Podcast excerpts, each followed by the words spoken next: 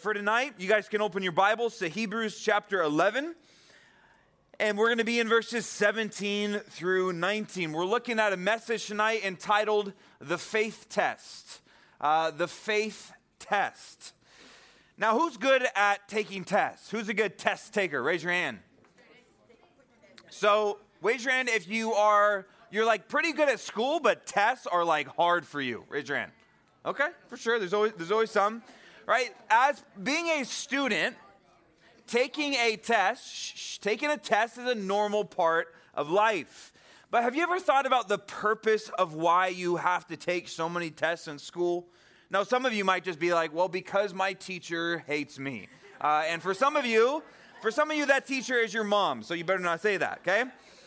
Now, you know that those tests are not just for your grade, right? They're not just for your grade and they're not just for you to pass the class. Tests are designed for your benefit. If there was no tests, you would never know if you really knew the subject. You see, tests are not for the benefit of the teacher. The teacher still gets paid whether you get an A or whether you get an F.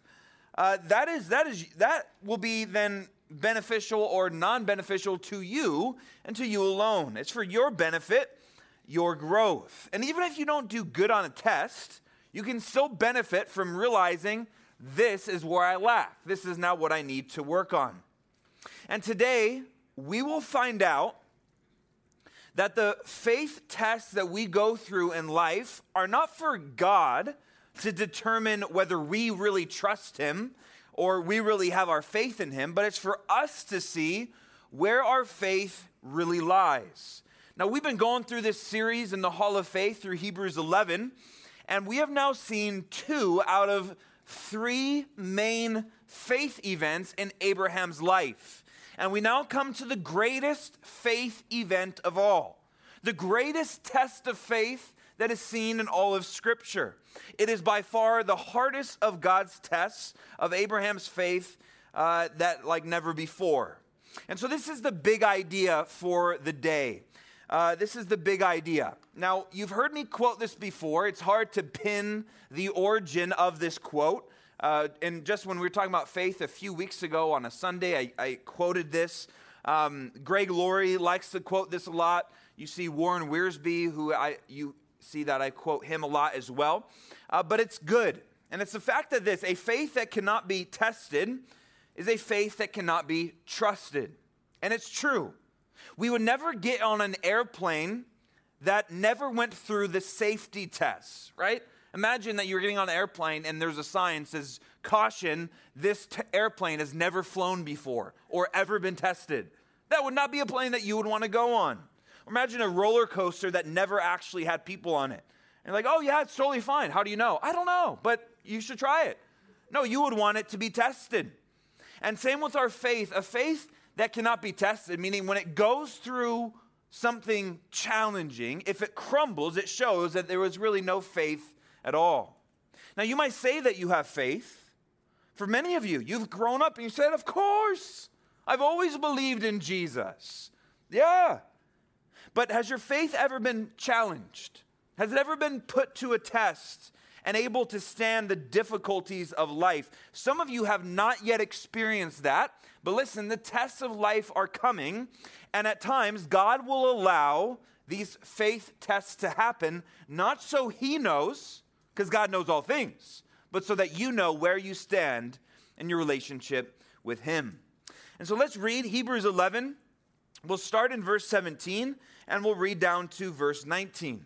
This is the third and final faith event that's mentioned in the life of Abraham, or also known as Father Abraham the father of faith. Verse 17, you guys have your Bibles open? Look with me there. Verse 17, by faith, Abraham, when he was tested, offered up Isaac. And he who had received the promises offered up his only begotten son, of whom it was said, In Isaac your seed shall be called, concluding that God was able to raise him up even from the dead, from which he also received him in a figurative sense. Let's pray together. Father God, as we look at this well known story of Abraham and Isaac, of you asking Abraham to do something truly unthinkable, something that seems like it's against your nature, and yet it was all a test. God, we thank you that for us in this room, we're never going to have to go through this, this exact test, but there's going to be others. There's going to be trials and difficulties that you allow in our life. God, we pray that today, as the example of Abraham is set, would we follow in his footsteps? Would we also walk by faith? And we pray this in Jesus' name. And all God's people said, Amen. Amen. So I don't want you to turn there for the sake of time. We got a lot going on. But I want you to note down the location of this story. So, the author of Hebrews references the story that comes out of Genesis 22. Now, when I say story, it's not make believe, it was a historical account. What we're about to uh, dive into actually happened. And as you find, as you come to Genesis 22, at this time, Abraham is very old. And I want to just kind of summarize the story rather than reading the large passage so that we can get to our uh, text in Hebrews. So, by this time, Genesis 22, note it down, he's old. He's really old. He was old before, and now he's really, really old. Okay? He was old when he had Isaac, but now Isaac is 30 to 33 years old. Most people agree somewhere in that area. We know that in the very next chapter, chapter 23, that's when Sarah, his wife, passes away and moves on to eternity. And so we know this is this is the end time for Abraham. And we see that the chapter opens up. God audibly calls to Abraham and he responds. He says, Here I am. God then proceeds to tell Abraham to take his only son, who he loves, to the land of Moriah and to offer him, Isaac, as a burnt offering on one of the mountains. Now, what's remarkable is that the text gives us nothing of Abraham's response other than obedience. Genesis 22 says that he didn't question, he didn't complain, and he didn't debate. He goes without delay. It simply says, if you go back and read this story, which if you've never read it, you got to, that the next morning after this command comes, that Abraham gets up early, he gets things ready, and he heads to Moriah. It was a three day journey. And when he got there, he told the young men, the servants who were with him, to stay back with the donkey as him and his son Isaac that they go and worship. And at this point, Abraham assures his servants that they would return. He says to them, We, he says, Abraham and Isaac, though he knew what God asked them to do, he says, We will come back to you. And so they headed up the mountain of Moriah. And on the way, the Bible records that Isaac sees the wood, he sees what they had to start with the fire, but knows that they don't have a lamb with them for the sacrifice. Right? All Abraham told Isaac is that we are going to go and worship God by sacrifice. And so he asks Abraham, his dad, he says, Where, Where's the sacrifice? And Abraham then assures him that God will provide for himself a burnt offering. And when they get to the place that God told Abraham to go, Abraham builds an altar. Now remember that Isaac is anywhere between 30 and 33 years old, is our best guesstimate, if you will. And so Abraham builds the altar and he ties Isaac up on the altar. Now, this time, Abraham is not just old, he's old, old. He's very old. He was old when we first met him, he was like 70. And then, then he was like 100 when he had Isaac. Now he's like 130 years old, and Isaac is in his prime. And so this tells us that Isaac got up on the altar willingly. Abraham tied him down, but he got there willingly.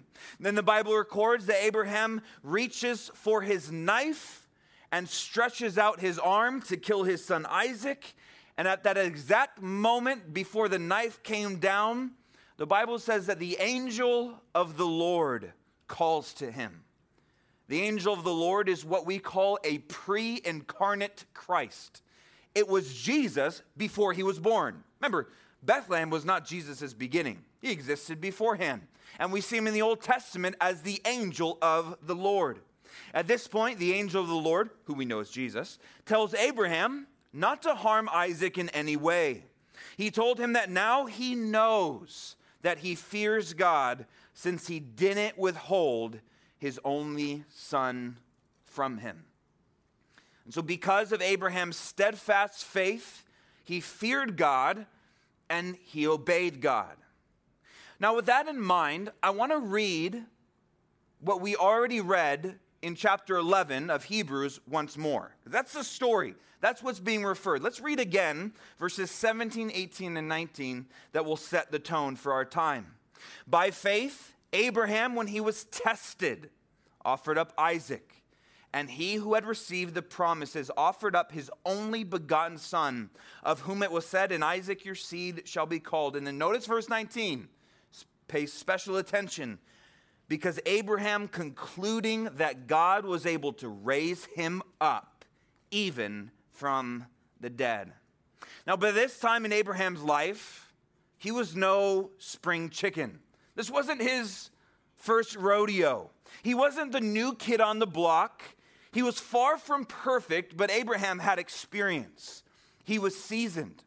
Abraham had already trusted God with the where when he was called out of Ur of the Chaldees.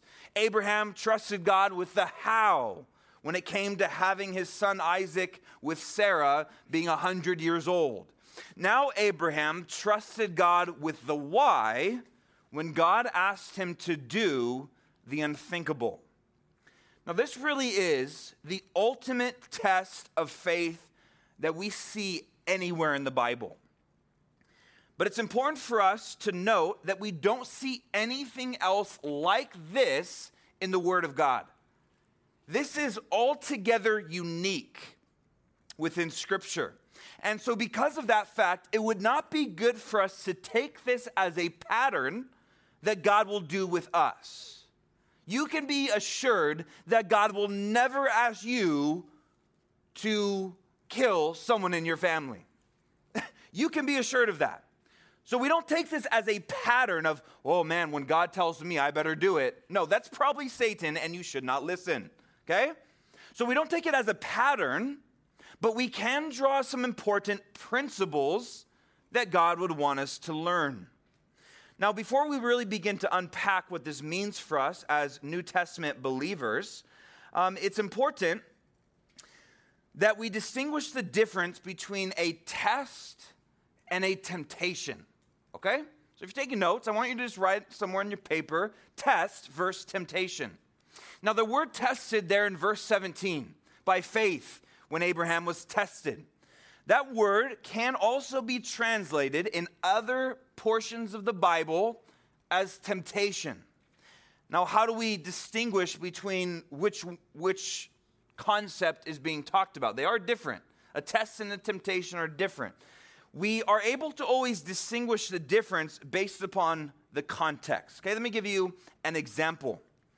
In James chapter 1, verse 2, sorry, uh, verse 3, and then verse 13, they use actually the same word. So in Greek, the word testing in verse 3 and the word temptation is the same. But we know that they mean different things based upon context. For example, it says, knowing that the testing of your faith, these are trials, they produce patience or endurance. But then in verse 13, James makes sure to say that let no one say when he is tempted, I am tempted by God, for God cannot be tempted by evil, nor does he tempt anyone. We can know, as a matter of fact, that when we experience temptation to sin, that is not coming from God. Do you guys hear me? Whenever you're tempted to sin, don't think that, that God has anything to do with that, but rather our own des- desires and the enticement of the enemy. However, we can know that whatever the origin of the trials or difficulties in our life, that regardless of where it's coming from, God will use it. The origin does not matter as much as our response. You see, everything that we experience, passes through the filtration of God's hands, whether He intended it, sometimes God does, or He allowed it. We must remember, this is what I want you to write down everything in our lives is Father filtered. Everything. Whether He designed this to be a test of faith, and it's hard to discern, or God simply allows, right? Even what we see with Job, He allows the enemy to do what He wants. But either way, God uses it. And so we don't need to figure out is this, did God, God allowed it? It was Father filtered through his hands, and so we, we must then respond in faith. Though Abraham was uniquely tested, we do know that God does test his people. Here are some examples Deuteronomy 8, chapter, chapter 8, verse 2. Chapter 8, verse 2. God had led the children of Israel through the desert wilderness for how many years? Does anyone know? 40. 40. 40. Verse 2 says, And you shall remember that the Lord your God led you all the way these 40 years in the wilderness. Why? Why would God take so long? There's a few reasons, but here is one of them to humble you and test you, to know what was in your heart, whether you would keep his commandments or not. Now, that's one long test, a 40 year test. Imagine taking a test for 40 years. But it wasn't for God. It wasn't so that God would know. God doesn't ever learn anything new. And so this test, say for the children of Israel, Anna, stop talking. Even for the children of Israel, this was a test, but it was for the people. What about check out Exodus chapter 16, verse 4? When the children of Israel complained against Moses in the wilderness, God told Moses this. Then the Lord said, to Moses, Behold, I will rain bread from heaven for you. And the people shall go out and gather a certain quota every day that I may, what does he say? Test them, whether they will walk in my law or not. Now, God knows in advance our actions. The test is for our benefit. Because sometimes, listen, we don't know where we stand. We think, of course, I would trust Jesus to the end. Remember what Peter said? Lord, I will never deny you. And what happened just a handful of days later? He denied him not just once, but three times. Sometimes we don't even know what's in our own heart. And so God uses these tests to reveal it to us.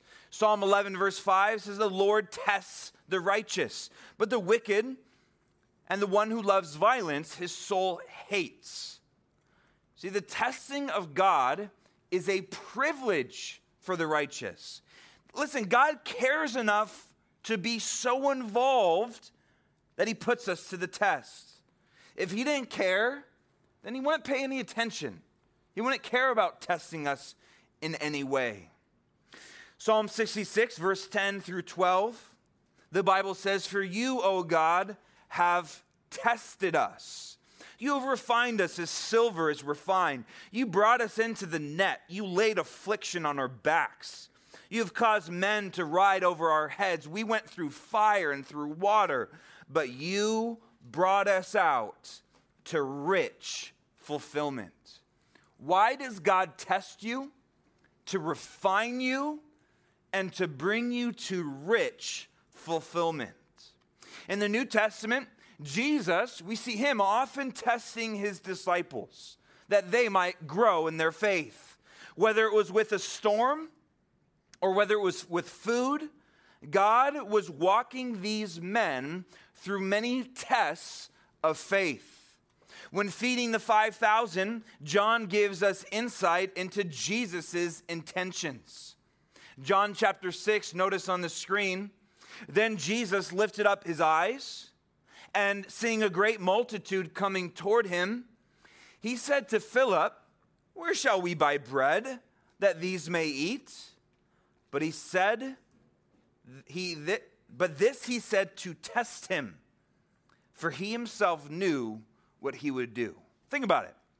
Jesus poses a question to Philip, not because he didn't know the answer, but it was a test. Was Philip going to respond in faith or respond in fear? We looked at this several Sundays ago in 1 Peter chapter 1, where we learn that God allows us to go through trials, that the genuineness of our faith, being much more precious than gold that perishes, verse 7, though it is tested by fire, right, may be found to praise, honor, and glory at the revelation of Jesus Christ. Listen, God knows your heart. The Bible says that He's the only one that weighs or tests the heart. He knows. But so often our heart deceives us. We think, of course, I'm going to trust Jesus. I, I, God, I will follow you all the way. And we have good intentions. But sometimes God needs to then apply a little bit of pressure. He said, in a sense, turn up the heat just a little bit that we might see, oh, maybe I'm, maybe my faith is not as strong as I thought it was. And so he uses this to strengthen us for what is ahead. You know, when I sold my car a few years ago, I sold it on OfferUp. And uh, if you ever do OfferUp, you always want to deal with cash, right? You, people, you don't want to, you just, you don't want to say, oh yeah, just Venmo me later. Like that's not a thing, okay? They'll, they'll rob you blind. And so you always want cash. And so I remember it was going to be a few thousand dollars. And so uh, uh, Haley, my awesome wife, she's like, you need to buy a money pen. And I was like, a money what? And she said, a money pen. There are these pens that you can get that you take and you and, and then you you you slide it across a dollar bill or a hundred dollar bill or whatever it might be. And if it turns a certain color, it's fake. If it turns the, this other color, it's real. And so you can buy them off Amazon. I bought a pack. I only used it this once and haven't used it since because now I barely even have cash. But I remember taking it and, and I would just I just swiped it off a few of the, the hundred dollar bills that I was given. This was to test the genuineness of the cash that was given. Because remember, a faith that cannot be tested is a faith that cannot be trusted. And so imagine if she said, Well, don't worry about the dollar bills. Like they're, they're fine. Like that would, that, I, I don't know her. And so I need to test it. I need to see if it's legitimate. Or even, you guys know that NBA Jam game that we have in there? So Tay and I uh, found a great deal on OfferUp a few months ago when we when we got it. It was brand new. We drove out to Long Beach uh, to pick it up a few months ago. And uh, what do you think we got? What do you think we did when we got to the house? Did we just take it and put it in the truck and leave? What did we do? Yeah, we plugged it in, we turned it on, and we played. Now we didn't play like a whole game, but we made sure it was legit. We, we, we had to put it to the test to make sure it was genuine. And so, with that type of mentality established, let's go back to Abraham. What are some things that we can learn from Abraham's faith test as we live our life? The great thing about this story, Abraham had some highs and he had some lows. This one was a high. He did well. He passed with flying colors. God had brought Abraham to a point in his life that he had to that he now had this full trust in God regardless of how crazy this situation was. So I want you to write these two things. These are the two lessons that I believe God has for us today regarding Abraham's faith test. Number one, we see that Abraham trusted without delay. That's really clear. If you go read Genesis 22, God says, Go. He does, no response is recorded other than the fact that the next morning he got up, he packed, he got his servants, he got the wood, he got the fire. He said, Isaac, we're going. He said, Sarah, we'll see you later. And they went. And they traveled for three days. He didn't lollygag. We don't see excuses. Now, he, he may have, but the text doesn't say. And so he trusted without delay. But secondly, Abraham trusted all the way. The test indicates to us that Abraham was ready to do exactly what God commanded. Now, more than likely, this didn't make any sense to Abraham. He couldn't figure out why would God ask me to kill the son that I've waited for for so long? I waited for 25 years for this son. He was a miracle. I was 100 years old when I had him in the first place. He's been now been living for 30 years. I'm going to die soon, and you want me to kill him? But he trusted without delay, and he trusted all the way. I want to read it to you. It's not going to be on the screen, but I just want you to listen closely. If you got to close your eyes, you can do that. But James chapter 2, James has a couple things to say about Abraham. Listen closely. He says, But do you know, do you want to know, O foolish man, that faith without works is dead? Was not Abraham our father justified by works when he offered Isaac his son on the altar? Do you see that faith was working together with his works, and by works, faith was made perfect? And the scripture was fulfilled, which says, Abraham believed God, and it was accounted to him for righteousness. And he was called the friend of God. You see then that a man is justified by works and not by faith only. Now, this act was not what saved Abraham, he was saved before. This was simply the evidence showing that he really did trust God. It was his faith that enabled the work. That enabled the work. We must remember that this test was not for God. The test was not for the test giver, it was for the test taker. It was for Abraham's growth and benefit. This was the last test of faith for Abraham. After this, we don't see any more. Why? Because there was no more test needed. Abraham now had a point where he knew where he stood with the Lord. His loyalty was clear and his trust was in the Lord. Now, our text gives us a certain emphasis on Isaac. Okay, look back in your Bibles and look there in our verses he calls him the own, his only begotten son. Begotten. What verse comes to mind when you think of begotten son? Of course, John 3:16. And there's a clear connection here. There's a clear illustration that we'll get to not too far from now. But the only begotten, this is the idea. Not only is he the only, but the only begotten, when you put those two words next to each other, what is seeking to be communicated is that he was unique, radically distinctive, and without equal. Abraham had other children. Did you know that? But Isaac was uniquely his. He had another son. We know at least one. His name was Ishmael. Now, it wasn't with Sarah. Remember, it was with Sarah's maidservant, Hagar. Wild situation, highly inappropriate and uh, not pleasing to God. But Ishmael was very different than Isaac. Isaac was the promised son. Isaac was what Abraham held most dear to his heart. Isaac represented the promises of God to Abraham. He was the heir of everything in Abraham's life. And this is what makes this test of God so significant. God asked Abraham to give up the most precious thing in his life. And Abraham conceded. Abraham was willing. If Abraham was willing to do this, then there was nothing that Abraham was holding back from God. He was all in. And you see, that's the purpose of these faith tests that you will be put through. God wants to get you a place where you're all in for Him.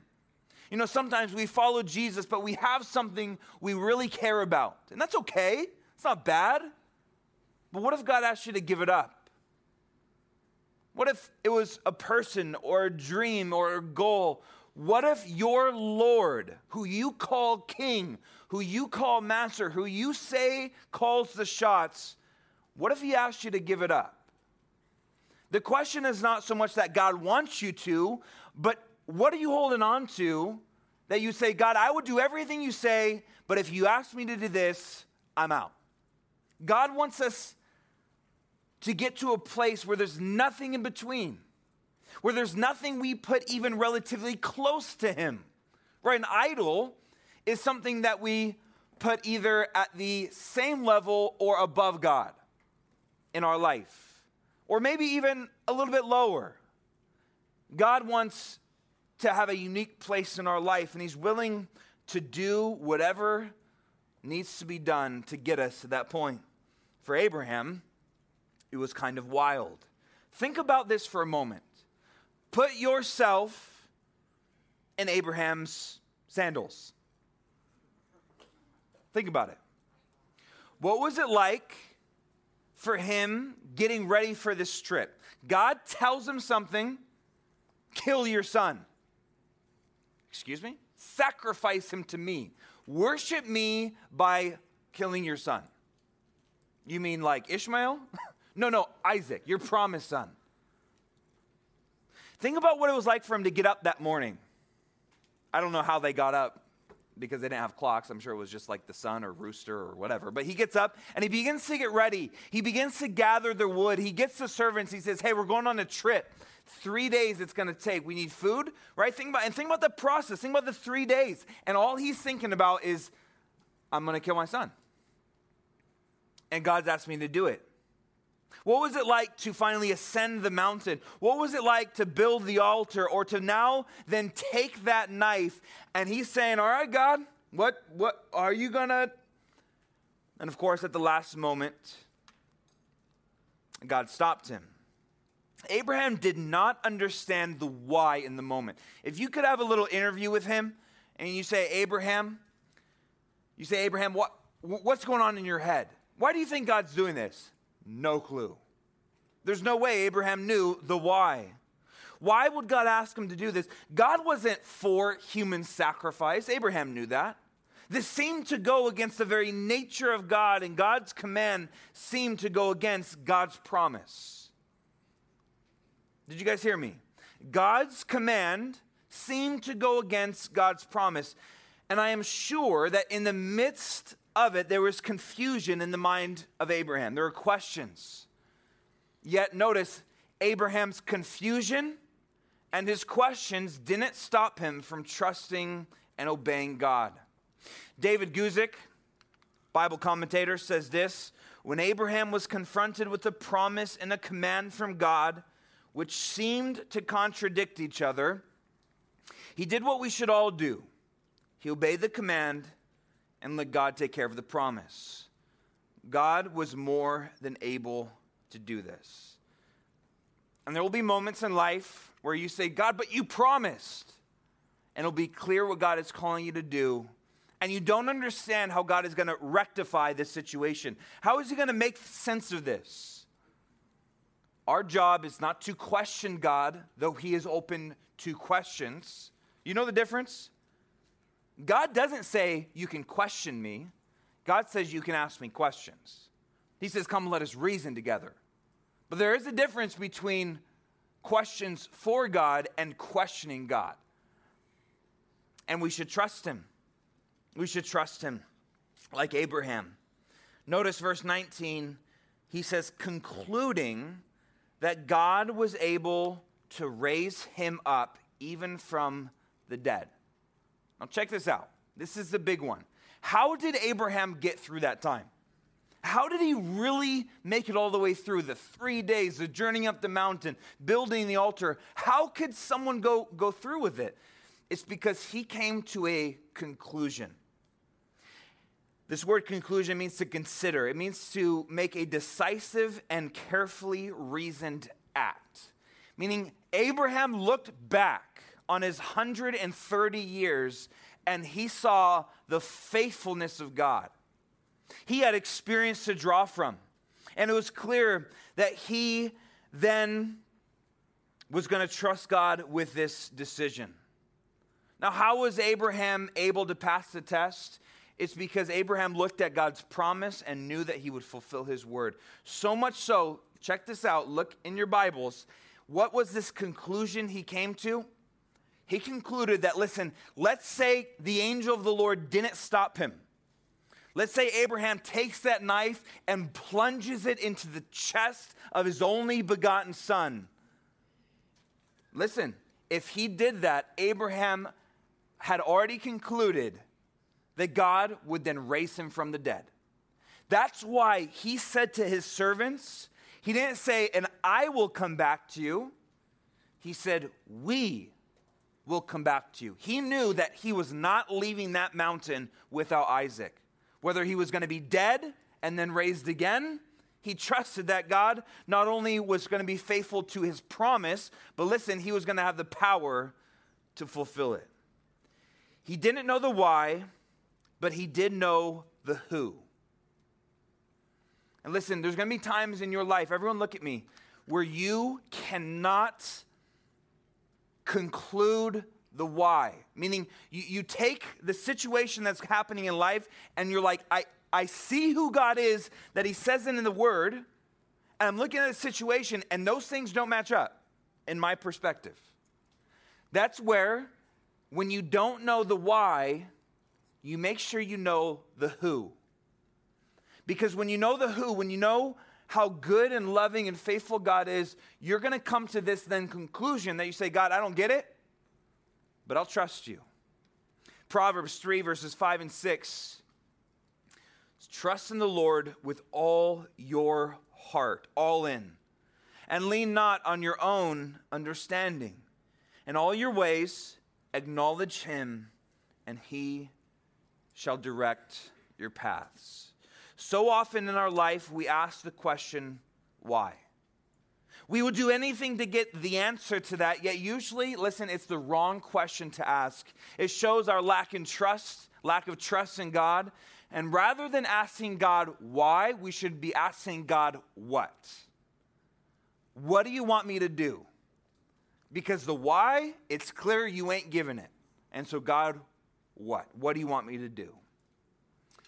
You guys know that wind makes trees stronger? It's really random, but did you know that? Wind makes trees stronger. You want to know how they came, they came to that conclusion? There was a great experiment that was done in the early 1980s in the desert called the biodome. It was an exercise to create the perfect living environment for human beings, plant and animal life. A huge glass dome was constructed and an artificial controlled environment was created with purified air, water, filtered light, and so on, offering the perfect growing conditions for trees, fruits, and vegetables and humans.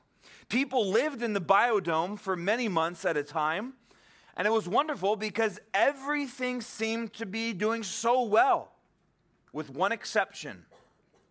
When the trees that were planted grew to be a certain height, they would just begin to topple over. They couldn't figure out why. It baffled scientists until one day they realized that the one natural element that they forgot to recreate in the biodome was wind. They found out that trees need wind required to blow against them, which in turn causes their root systems to grow deeper into the soil, which in turn supports the tree as it grows taller. Now, I want you to think about that for a moment. A tree could only grow to a certain height without having some resistance. And you see, I think in a similar way, how trees grow stronger by wind, you will grow stronger by the trials that God allows in your life in a sense, the roots of your faith will begin to grow deeper.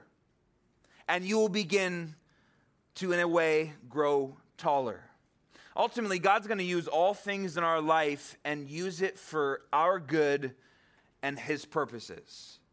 But we must remember that all the things we experience are Father filtered.